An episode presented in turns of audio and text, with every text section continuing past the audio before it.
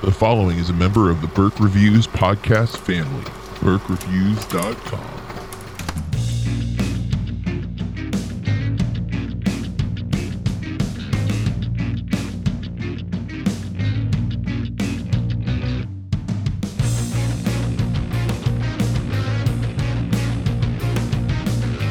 Hey everybody, welcome to Burke Reviews Movie Club. I'm John Burke, and with me, as always, is my partner in crime, Corey Starr. That's a great introduction. Hi guys. I'm trying to get better. I do another podcast with Matt Hudson from What I Watch Tonight.co.uk, and that dude gives the best intros. He like hypes me up so much. I feel like I'm gonna bust through like a piece of paper, you know, and have a crowd. Yes. But I'm gonna get better, Corey. I'm gonna do something more fun. I appreciate that. Thanks, Matt. This is all because of you. It is, which is funny because he gives me credit for the reason he has his podcast. So you know, it's all cyclical. We're all just movie lovers who want to talk about movies as much as possible. This is the podcast where Corey and I basically are trying to watch more movies that we haven't seen, and we encourage each other to do so by picking movies weekly and then reviewing them on this episode. If you've never listened before, welcome. This week we're going to be talking about City of God from 2003. It's a Brazilian film. It's a tough film, I would say, in some ways, very innovative film in other ways. Definitely going to be one that we're going to talk about in pretty great detail later in the episode. Before we do that, we like to catch up and talk about not only what we've been watching, but how we've been. So, Corey, how have you been? I'm fine. You know, I'm just learning a lot of things at work. And, you know, and I'm really excited. Okay, I have to tell you something. Yes. So, first of all, we're going to float the river tomorrow, so that's really great. And just send good vibes that we don't drown. It's the Boise River, so it's pretty chill, actually. And next week, we're going to see Death Cab for Cutie, and that's on Friday. And then on Sunday, I think we're going to go to a cat film festival. So I knew that they were doing this film festival to raise funds for like a local cat okay, that makes more sense. Or something. But then my friend told me that you also get to cuddle kittens during the movie. Oh. So, A, that's amazing because I'm a cat lady, but I might end up with a new like little kitten. You know, so this could be very bad. Well, Corey, if you haven't seen Val Lewton's The Cat People, it's on my Vudu, and I have to recommend that you check it out. And I really wish that your festival was going to only play movies that featured cats. I think that it might be. And okay. I think that they're doing a dog one, too. Okay. But, I mean, you get to sit in the theater and hold a cat while you watch a movie? Not to talk business on air, but one, I do want you to write a review of this film festival, too. Okay. Because it's just gonna be like purr purr purr. I love the cat. You know, a little more editorial. Like, what was it? What was it about? How did it go? Were people there? Was it distracting during the movie? Because I feel like it's gonna be like, if you're cuddling a cat, I don't know how much you're paying attention to the film. And if they're kittens, they might be a little wild. That's what I was thinking too. Like, they probably won't sit still until they pass out of exhaustion. But that is fun. When you said a cat film festival, I needed an explanation, so thank you for providing one. Because it's to benefit the Idaho Humane Society, is going to be a dog one too. So, it's called the New York Dog Film Festival and the New York Cat Film Festival. It's a medley of short films. Oh, interesting. So it probably will feature animals. I'm sure since they're shorts, there's probably a good abundance of topics they could have picked from. Well, that's interesting. I don't know if we do anything like that over here. That's kind of cool. You mentioned that you've been working a lot, Corey. I went back to work kind of early this week. Yeah. Did you have agendas when you were in school? What do you mean? Like a planner, like a book that you call an agenda, or some people might just call it a planner. But like it has a calendar, but it also has other like information that students can use to keep organized and. Okay. In middle school and high school, I'm not the best at using those things. Okay, but you had one. Probably yes. Provided by the school. So we used to provide them. We hadn't the last couple of years. And in the past, I am a jack of all trades, master of none. I have a degree in journalism, so I have an editing background. I am the yearbook coordinator at our school as well, and I do teach students how to do this type of stuff. So I get my skill sets calls for editing. So the old agendas we've done, we would have like 20 pages or so at the beginning of the book that were custom. So I would design those at my principal's, you know, she wants this, this, that, and I would just make it so it would fit in the book and you know, be legible and things like that. And usually I'd have maybe 2 weeks to do like the 20 pages. This year we're switching companies, and the company we're using provides nothing. What?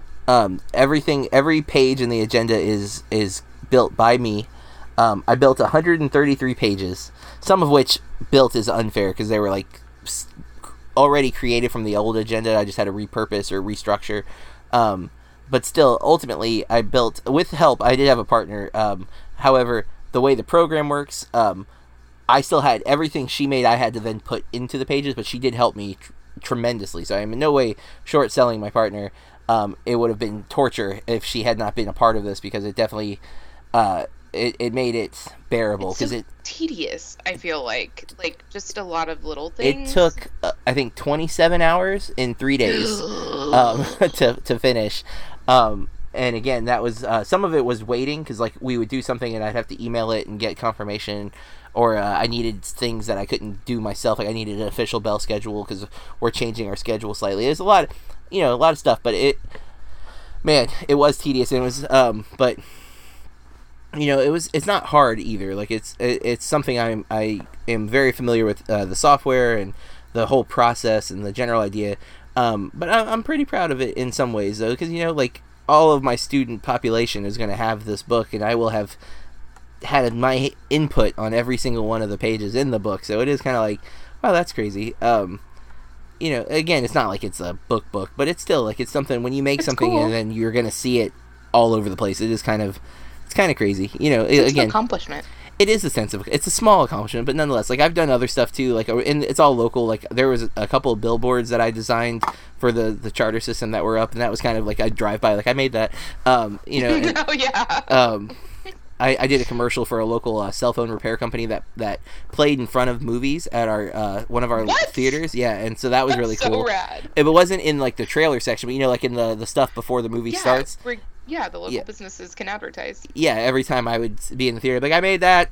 Those of you in the theater, I made that. I designed that. The two of you here got here really early. Yeah. Yes, exactly. I'm like the only one in the theater. Like, hey, I made that. Okay. Well, but yeah. So like those little things. Again, nothing big, but those are things that I never planned on doing. Like, I never planned on designing billboards or making commercials. So, like, the fact that I've done that in my other... Because I've still done all my other jobs, too. So, it's just one of those weird things. Again, I am a jack of all trades, master of none. I'm trying to be a master of movies, which is why we do this podcast. So... I love how you just reel that in. That's... Again, I'm a master podcaster. I would like to talk about what we've been watching. Now, Corey, you said you haven't seen much since our last recording. No. I ended up working overtime instead of going to the movie. So that's that. I've been watching some True Blood when I'm able to, and this movie was long, so I'm working until 7, and then it takes me 30 minutes almost to get home, and then having the grocery shop or, like, do laundry or other things. Corey, so I had to break it into two. Movies over life. Every time, remember that. I don't know. I kind of have to. I can't be having no dirty house. I don't want your excuses. No. Bye, everyone. I've seen a lot of movies this week, as per usual. This month I've been pretty good about not missing a day. I did miss a day, but then I watched two in one day to make up for it, so it all balances out. But since we last recorded, I saw "Won't You Be My Neighbor" again for the third time. Fourth time. Oh, third time. We've talked since I saw it, but we have not talked on this podcast since I saw it, because I took my wife and daughter and my daughter's friend to go see it at Polk Theater. My wife cried so much she got a migraine. Oh damn! I was just crying the whole time. I cried the most the third time, partly because I was anticipating moments that I knew made me cry, and so I started tearing up earlier before they happened. Thinking about that. I know it's coming in 33 minutes. Yeah, wasn't that specific, but yes. No, definitely for sure. That kind of thing. I mentioned this on Top 5 Movies, but I watched All the President's Men for the first time, and I love that movie so much. I am so mad at myself for not having watched it earlier. I've been, like, I don't know, putting it off for whatever reason. I figured I would like it. I just hadn't made the effort. It is 138 minutes, so it's a little long, but it did not feel particularly long. Really, really, really liked that movie. I then went, after we recorded, I saw that before we recorded. After we recorded, I jumped in my truck and went and saw Mamma Mia, Here We Go Again. And how was that? You know what? Lily James makes the movie fantastic. Fantastic strong. It's really fun. I enjoyed it way more than I enjoyed the first one. And it's mainly because of Lily James, because she is fantastic. I just can't wait for her to do more movies. Everything I've seen her in, and I've seen her in most of her big roles.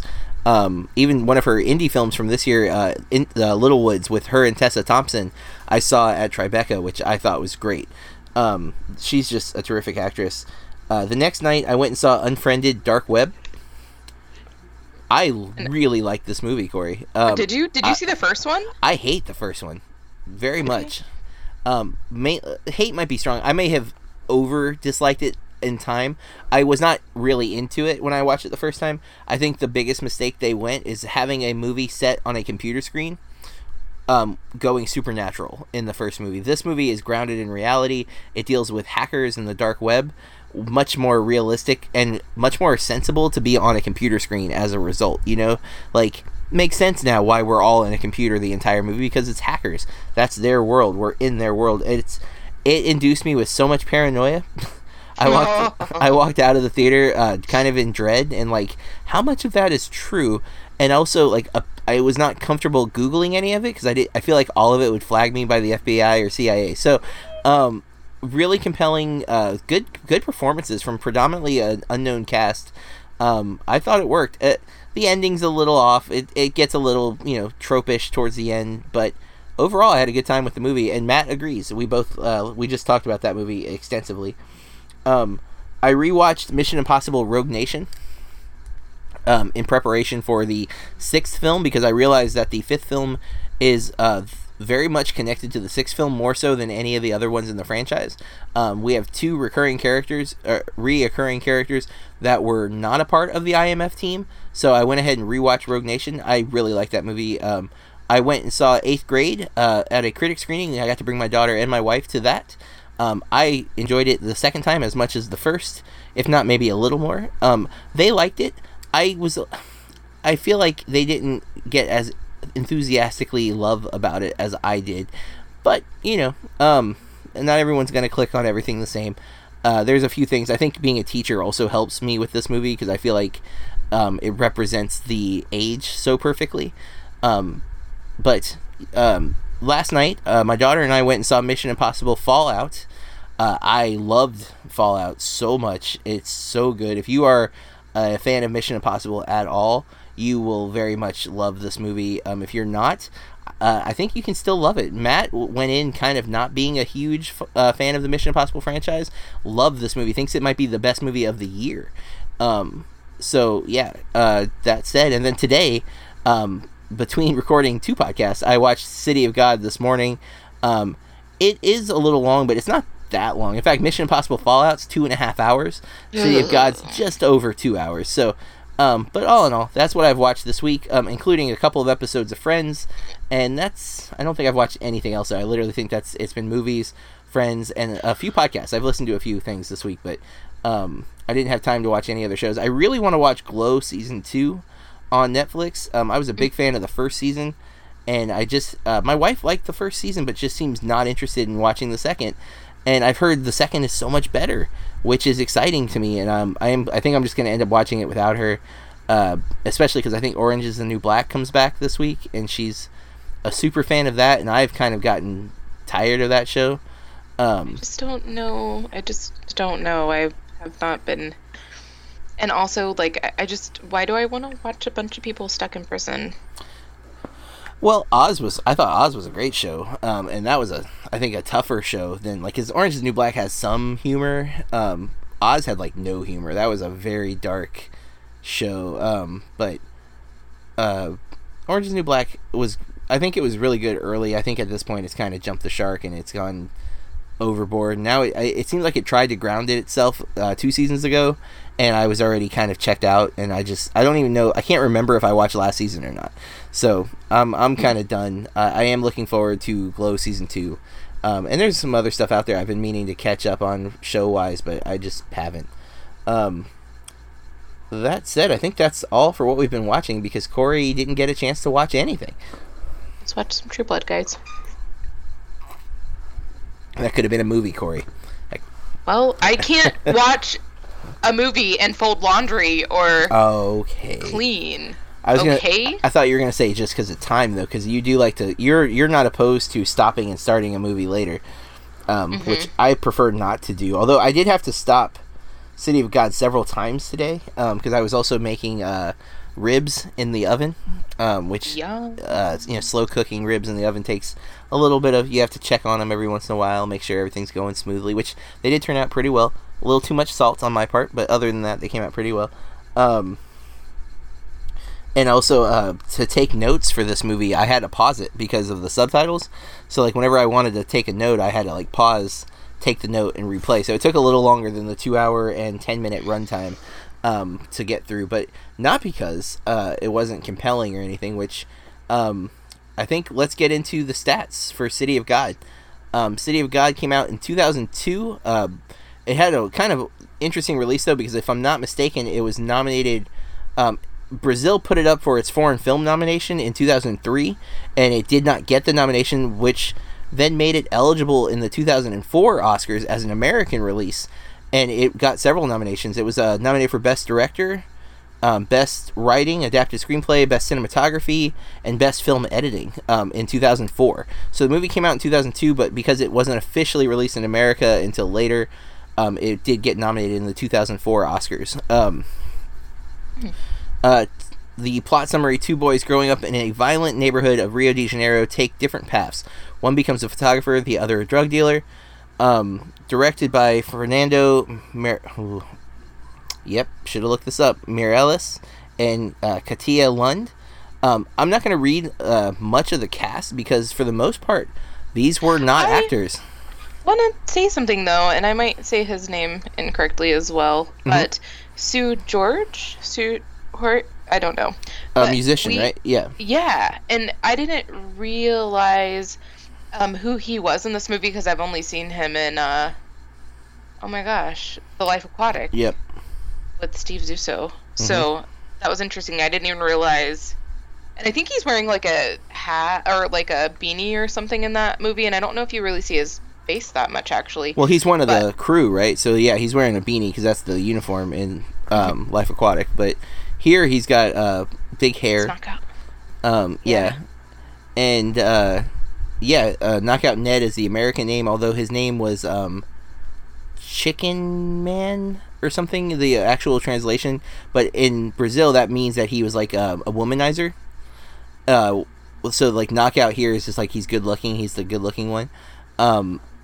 Most of the cast is non-actors. They were people from the actual City of God. I did some reading on this on a few different websites, because it is based on a true story, but it's one of those, I don't know how much is exaggerated. The guy who plays Carrot is an actual actor, and obviously Seu Jorge is a musician / actor, but most of the rest of the cast are just guys from the village that they taught to act enough. They had a workshop for 3 months before they filmed. Alexandre Rodriguez, Leandro Firmino, Douglas Silva, and Jonathan Higginson all have pictures on IMDb implying that maybe they've gone on to acting careers outside of this movie, but it is my understanding that this would have been their first film, from what I've read. And they do have some other credits. I had heard about this film, and this is, we didn't mention, this was our last movie under the coming-of-age story or theme for the month of July, and it has coming-of-age elements, although it is in a gangster movie. It's not a traditional coming-of-age story in that way, which is a good thing, I think, in a lot of ways. But I had one of my students who's now a graduate and is actually going to college at my alma mater had really pushed that I watch this movie when I was doing the challenge in 2016, when I was watching a movie a day for the entire year. And I bought it then, and I just never got to it, partly because of the 2 hour and 10 minute runtime. That year was feeling very hectic, and I started picking movies that were shorter to fit in with, like, doing my homework for my master's degree and stuff like that, and finding time to write the reviews and stuff. So I was picking movies that were under 2 hours on the average. So this movie just kept getting pushed back, and obviously 2 years later I finally watched it. And I would say I really liked it. It's really, it's crazy. A lot of the film choices are very unique. Some of the, like, the opening sequence is, the way they edit it, where it's like, we're like flashing into the movie. Like, it's a guy sharpening a knife, but we're only on it for like half a second, and then the screen goes black and it comes back. It's jarring, and it kind of, I think, sets the tone for what you're going to go through with the rest of the movie, because so much of it is jarring and shocking.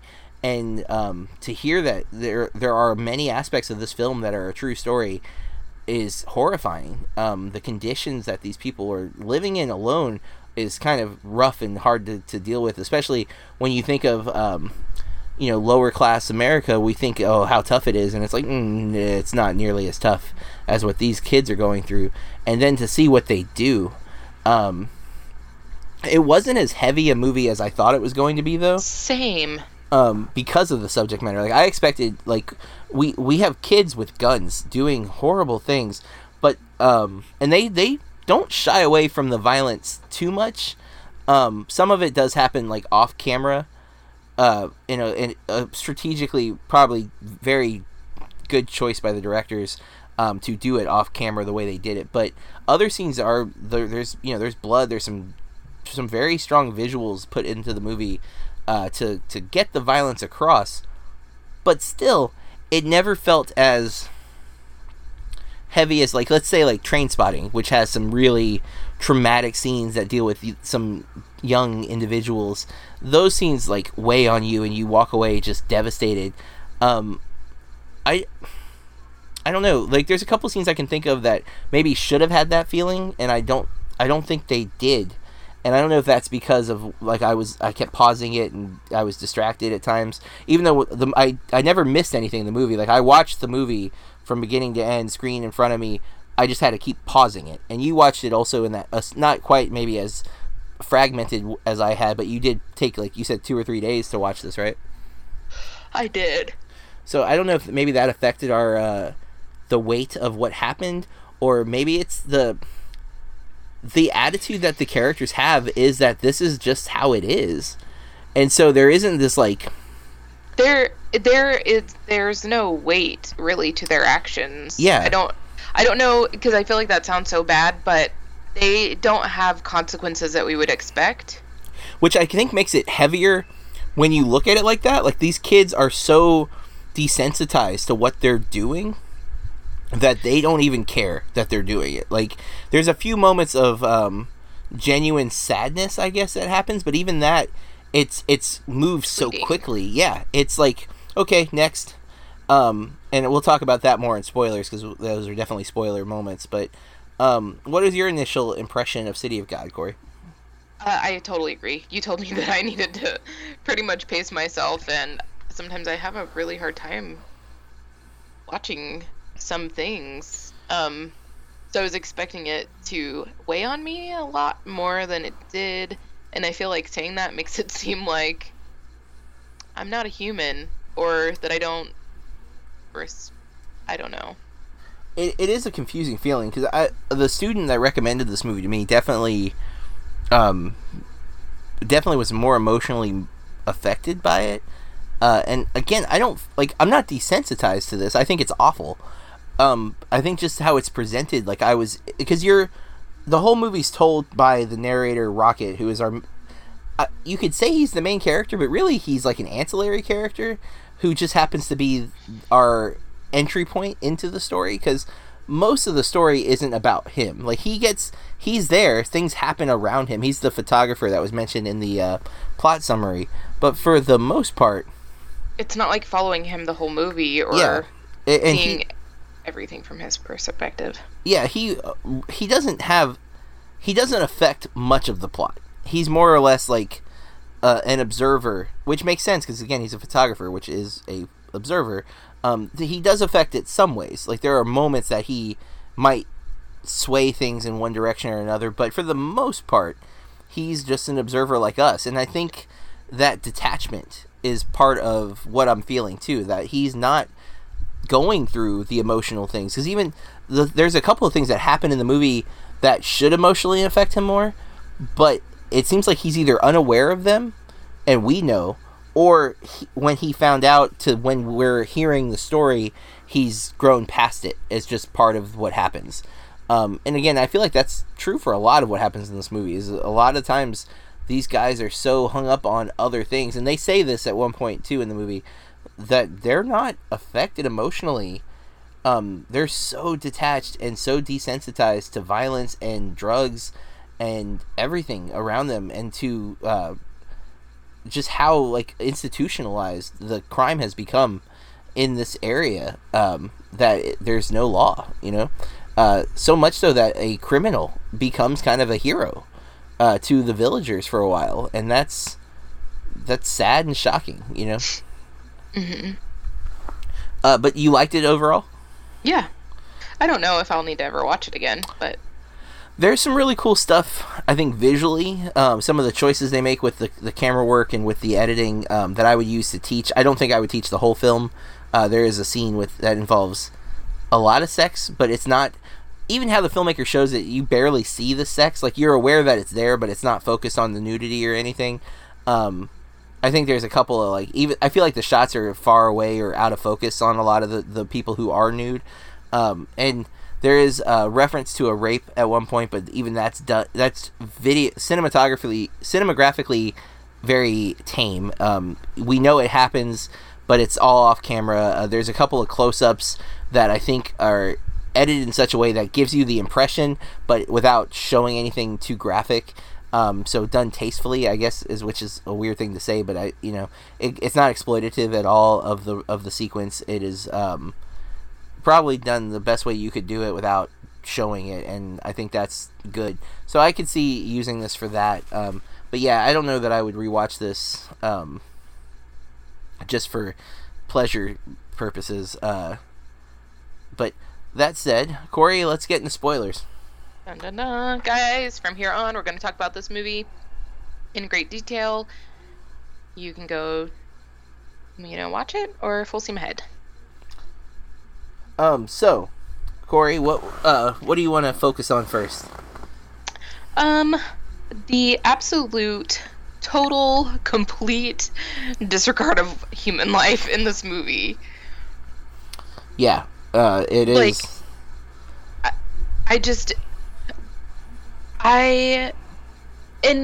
I think that also when we start looking at another character, and I'm so bad with their names because I just felt like it was all happening so much, and I was having to read so much, and because they talk a lot in this movie, holy heck! And there were a couple times I had to rewind just so I could listen, like read the subtitles because I missed some.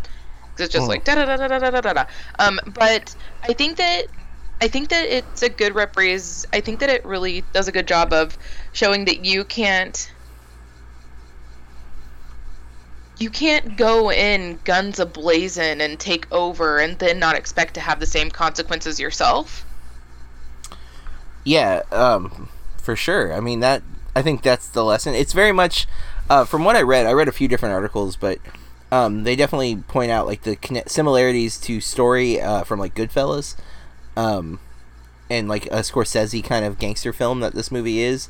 What's scary about that is that it's kids. It's all... I mean, they never say specific ages, but the impression I get is that little Dice and or little Zay, as he becomes later in the film, would be no older than, like, 25? I think that at one time they do say he's 18. Oh, wow. Do they? Okay, I might have missed that, because they did subtitles, and they do talk a bit. I feel like more than a lot of other foreign films that I've seen. And they speak so rapidly because everything is happening so fast in the movie. Yeah. That it's just kind of hard to keep up with. So I might have missed that, but yeah, I still knew he's a kid in my eyes, you know?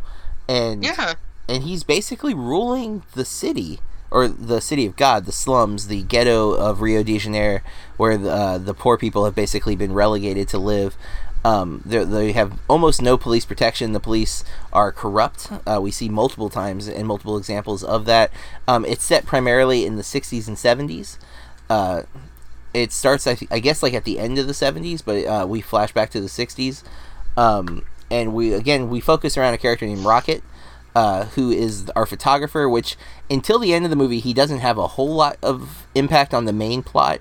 He's just telling us all these different characters' stories, including Little Dice, Shaggy, Rocket's brother, I forgot his name, Goose, and then their friend Clipper, which is the first group that we get, Shaggy, Clipper, and Goose, and their gang that kind of falls apart really quick after they listen to Little Dice's suggestion that they rob a hotel, which the film does this really cool thing because they leave the hotel and we saw them like tie some people up and they pointed guns at people and they hit some people and they were awful, but they just stole stuff. They didn't kill anybody.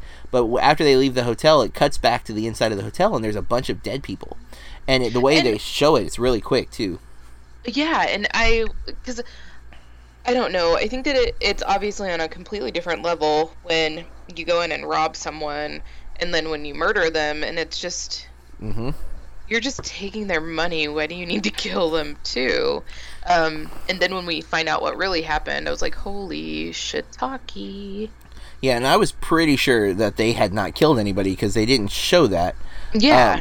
But they didn't show how they died either, but then we get... Yeah, we see that later on in the film that Little Dice went in and killed them all, which I kind of thought was the case. And I also thought that maybe he killed Goose, which we do also find out. I still don't know. I didn't think that because he's like 8. Yeah, but he's clearly a sociopath. Yeah. We see him kill with almost blatant disregard through most of the film, which of course is interesting because when he takes over the city, he does create a no-kill rule. That his point though is that he's trying to keep the cops out, and so anytime anybody does any petty crime outside of the drug dealing, it brings the cops in, and then they have to like enforce the law. When they just stay away, he can rule with an iron fist, and he's making tons of money on the drug sales. So he does have this kind of sense of irony and order that he stops people from doing holdups, which was where a lot of the other crime was happening, and that's where a lot of things go wrong. Interesting, the runts, which is the group of kids that are kind of living without rules. They're holding up, they're robbing like bakeries and things like that. Lil Zay gets very mad about that, and that group of kids, which later kill Lil Zay in a pretty horrific way, right? Like they like all shoot him. Is it so bad that I was just like, sweet justice? Well, it's a little bad because that group of runts is apparently the like same thing. No, in real life they're like the biggest cartel in Rio de Janeiro right now. Like that group of kids is based on real people who have like taken over, and when they're walking away after they kill him, they say something about like a death list. And apparently that's like a real thing that this cartel has, is like a death list of people that if you betray them, they put you on their list to kill you. And I don't know, I feel like I read cartel, if I'm wrong, and maybe it's mafia, mob, organization, gang. I don't know what the right term is. I don't know when something becomes a cartel and not a gang or whatever. Like, I don't know what those distinctions are. I don't know if they're all interchangeable words. I am definitely not an expert on mobster gang movies or real life gangs and movies, gangs and mobsters and things like that. So if I'm using the wrong term, I apologize. But apparently, real people. That scene though, when they like take those kids and they corner them, and then they have one of the little kids in their gang just like, is that the same part where they ask, where do you want to be shot, in your foot or your hand? Yeah, and then they shoot them where they don't want to be shot. And then, the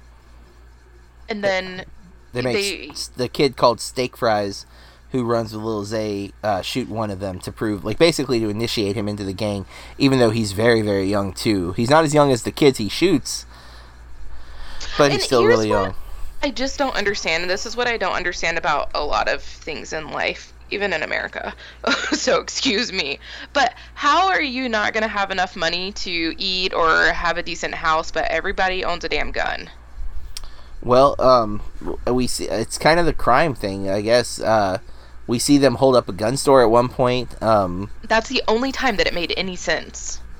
Well, I mean, but like you said, though, it seems to be a real thing. Criminals have weapons. And you could... I mean, you could go purge here and think maybe that those guns are being provided to them by the rich so that they'll kill each other, in a way. I mean, it's definitely not out of the line of question that it happens, but who knows for sure. And then also, like, something else that I noticed, like, these guys and these people are so worried about being drugs and living the good life, but they really still weren't living the good life. They still lived in their homes were no better. They did, nothing was any better. No, and Zay, I think Zay's story is, in a way, the most tragic because he has all the power, quote unquote, but has no friends, no real friends. His best friend Benny is ready to leave him. Says he's tired of it, and unfortunately is murdered. Which I love the scene when he gets Rocket the camera, that the girl that Rocket had a crush on, that he lost to Benny. I liked Benny. I like Benny a lot, but I also like that, I like how Rocket handled things, because that, in any other movie, the fact that Benny took the girl would have made Rocket hate him or resentful, and he's never that way. He's always like, crap, I lost my chance. It's like, you know, like, the most calm and rational reaction to that a person could have. Like, you know, he was a little jealous, but he didn't, like, blame Benny. He didn't hate Benny, and Benny wasn't a dick to him. Neither was her old boyfriend. I forget his name now, Diego or something like that? Diego, I think. Yeah, he was never mean to Rocket or the girl. Like, as bad as they are in many places, like, Rocket's never really bad. Rocket attempts to be bad and can't even do it. Like, I love that scene when he, like, he's gonna rob the bus and he can't. He's gonna rob the bakery and he can't. And they're like, but he's such a nice guy. But he lives in the City of God. Yeah, he's, you know, you can't dislike Rocket. He doesn't do anything really wrong. I think that they also show that once you head down that path, there's no turning back, and you're not going to stick to your, you know, whatever supposed morals you have. Yeah, and Benny is the one's questionable story with that, though, right? Because Benny went early with little Dice. Like, he was around when Dice was killing all the bad guys, and it's implied that Benny killed some, too. Like, Benny's not a good guy, but chooses to leave the life. But I think the movie says that you can't. You know, once you're in the life, you're always a target. With Knockout Ned. Well, it had nothing to do with, you know, Knockout Ned shows up after this, right? Because Zay... I know. I'm saying, though, that he tries to act like he's not going to have a part in certain things, that there are going to be rules, and then... That was the biggest shock in the movie to me was the kid Otto. Otto comes to get a gun and says he wants to kill the man who murdered his father. And then I felt like there was something off. Yeah, me too, because the way he was acting, right? And you could tell that Ned felt like it was off, too. Well, I think Ned didn't like the idea of giving a kid a gun. Ned is trying so hard to cling to civility, although he does leave it. You know, like you said, once you go down that path, it's impossible to separate. And the movie says that, too. I mean, we get that kind of the first time Carrot saves his life by killing somebody. Well, the first time he stops Carrot from killing somebody, and Carrot agrees. The second time, Carrot kills somebody who's about to shoot Ned. Ned's grateful. The third time, Ned kills somebody. And so you see this, like, progression into that lifestyle where his original rule was no killing to, okay, I guess it's okay to kill if someone's going to kill me. But that kill that he does there, the third time in that sequence, comes back at the end when we find out that Otto was at the bank that day. That was Otto's dad was a security guard, and he has been waiting to kill Ned. And he already tried once shooting Ned in the side. That was nuts. And I... liked that they didn't show us who shot him, because I just assumed it was one of... Yeah, it made perfect sense. It wasn't like, why would someone shoot him? It made perfect sense in the moment that he got shot. You were almost like, why are you just standing there, dude? You're in the middle of a gang war. Like, how are you not dead? And then, that Otto ends up taking him out later. I mean, there's so many things that play. I love that... you know, Benny gets the camera for Rocket, but then Lil Zay intervenes and he doesn't get the camera.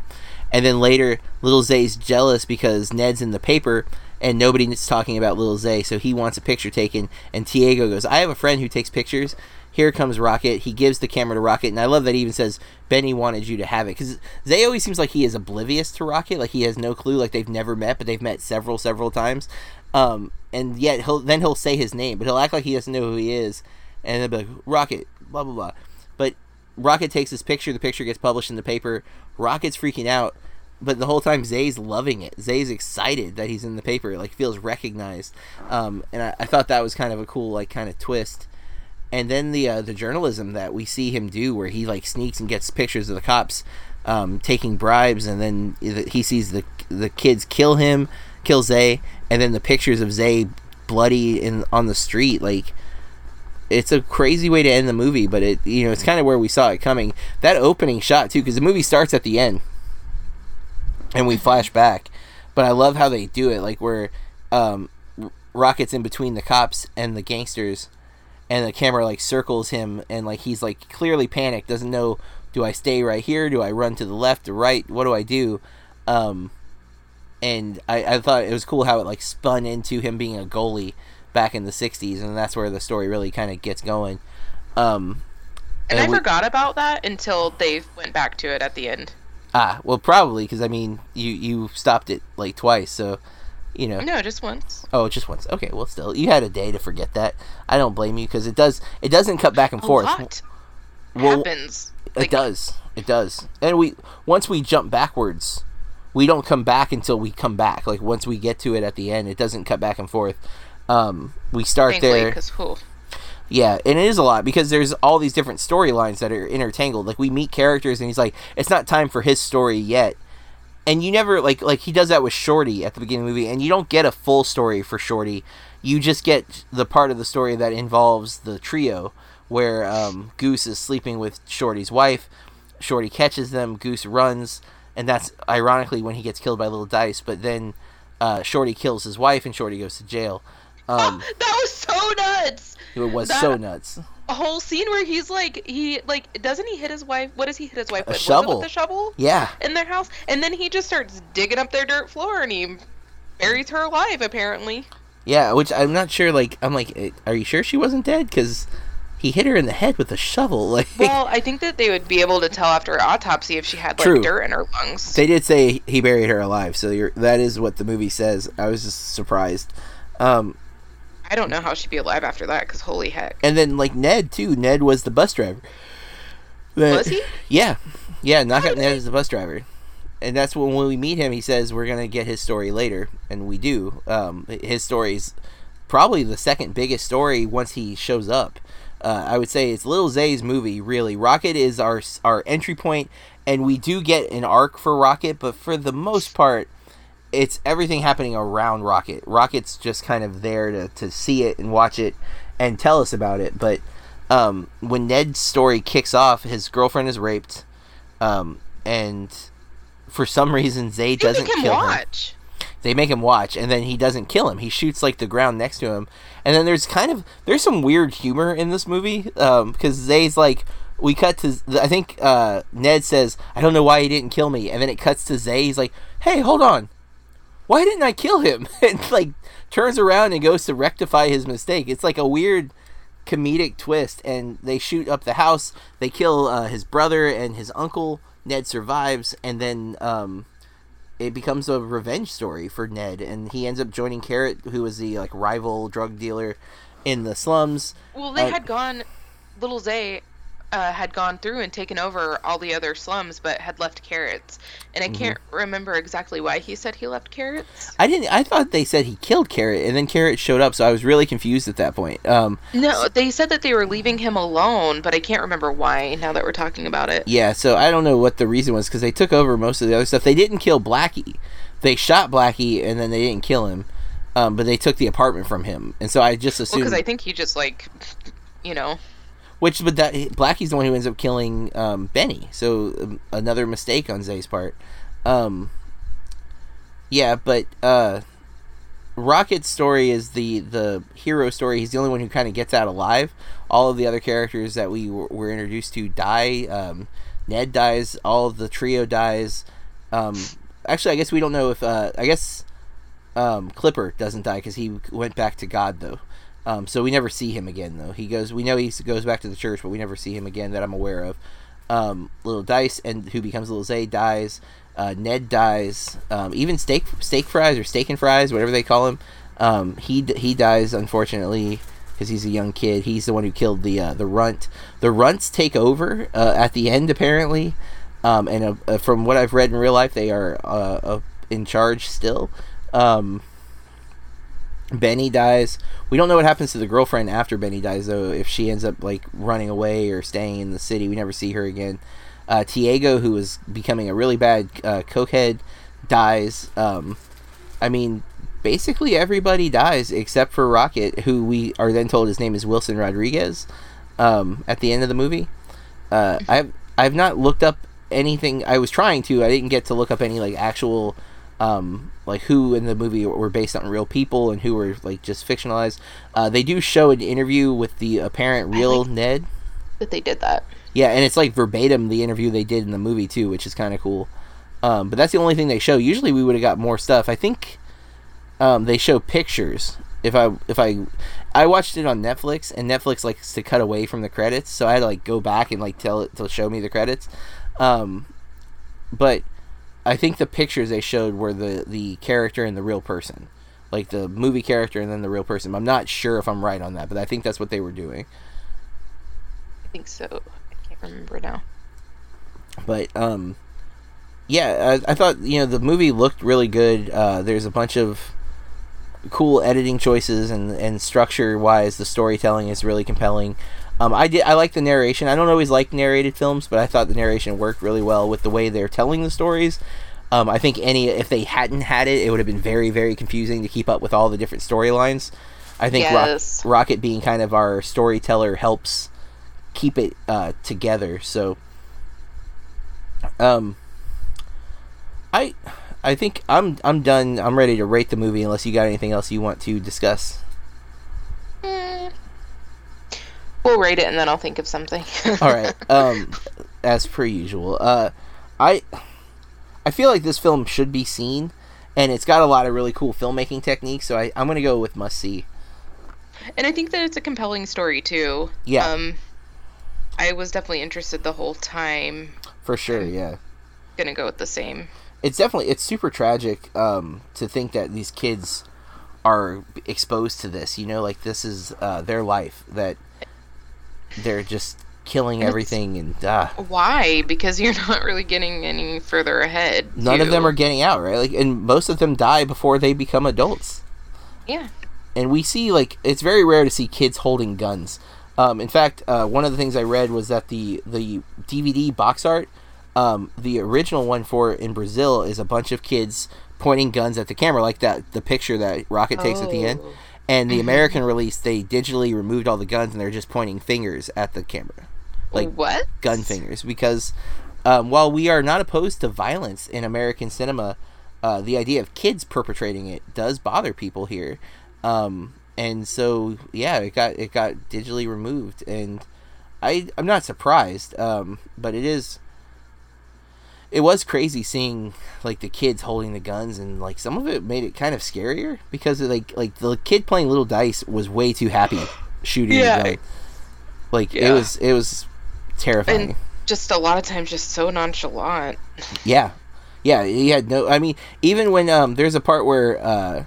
The kind of replacement to Benny is, I think, Tuba or something like that.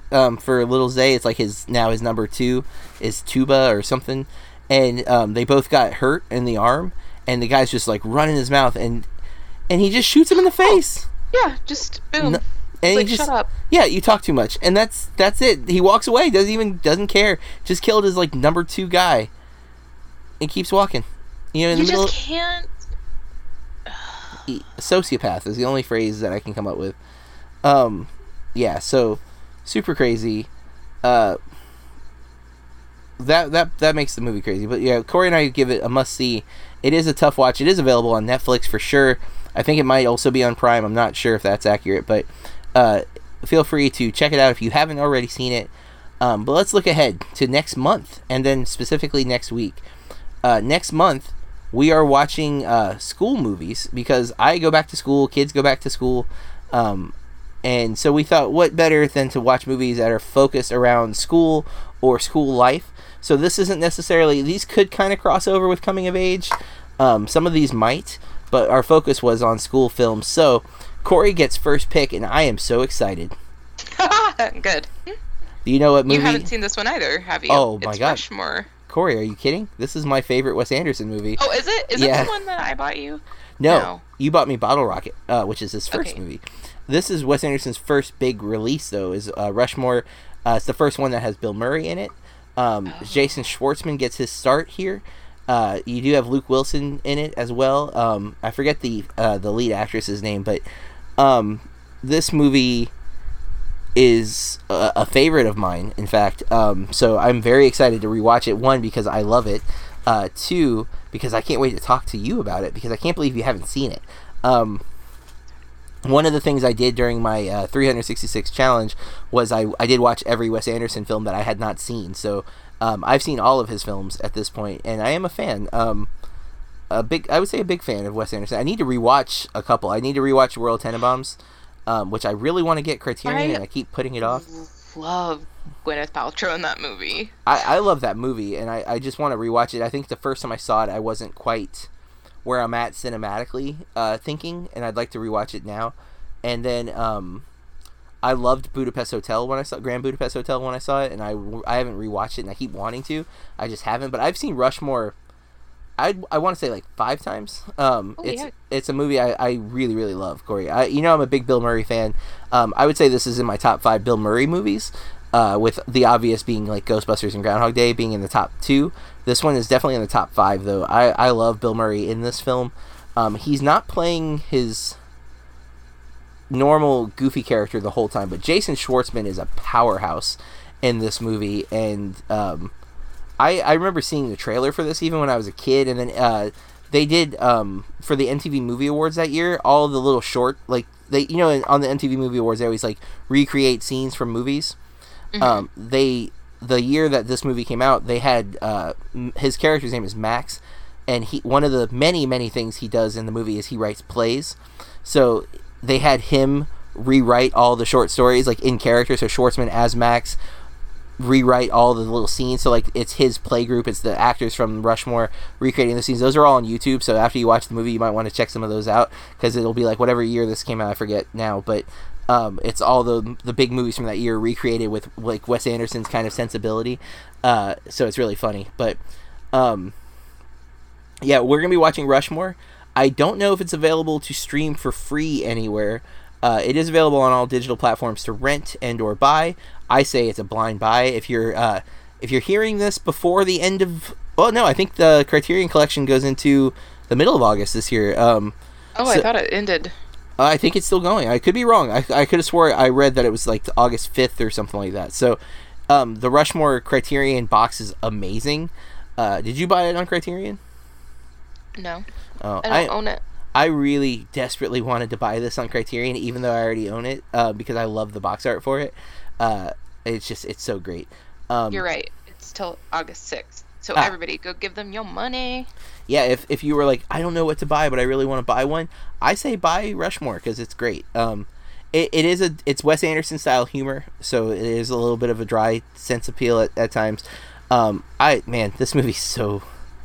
I can't wait to watch it, Corey. I can't wait to talk to you next week. I'm so excited that you're so excited. I really do love this film. It's one of my fave. It's definitely... I think it is my favorite Wes Anderson film, although Grand Budapest is... I think Grand Budapest might be his best film. I think Rushmore is still my favorite. So that'll be our next episode. We'd love to hear your thoughts on Rushmore. You can email us, contact@burkereviews.com, contact@burkereviews.com. Follow me on social media @BurkeReviews, and Corey @CoreyRStar, 2 R's on the end. And, of course, you can read all of our reviews at BurkeReviews.com, including listening to our other podcasts like the Bloody Awesome Movie Podcast that I do with Matt Hudson from What I Watch Tonight.co.uk, and our top 5 movie podcast that we do with Corey, myself, and Michael Sanchez. And who knows what else, because there's other podcasts in the work. What I Watch Tonight is a really great movie podcast that Matt does several different themed episodes. I do another one with him called Movie Astrology. Love for you to check any of those out. And if you like any of what we do, please share it, tell your friends, let people know that we exist. The more listeners we get, the bigger the show can be, and the more likely we can give you even more episodes. So I think that concludes this episode. Corey, I hope you have a good week. Thanks, you too. Bye, guys. And until next time, folks, keep watching movies. This has been a Burke Reviews podcast, burkereviews.com.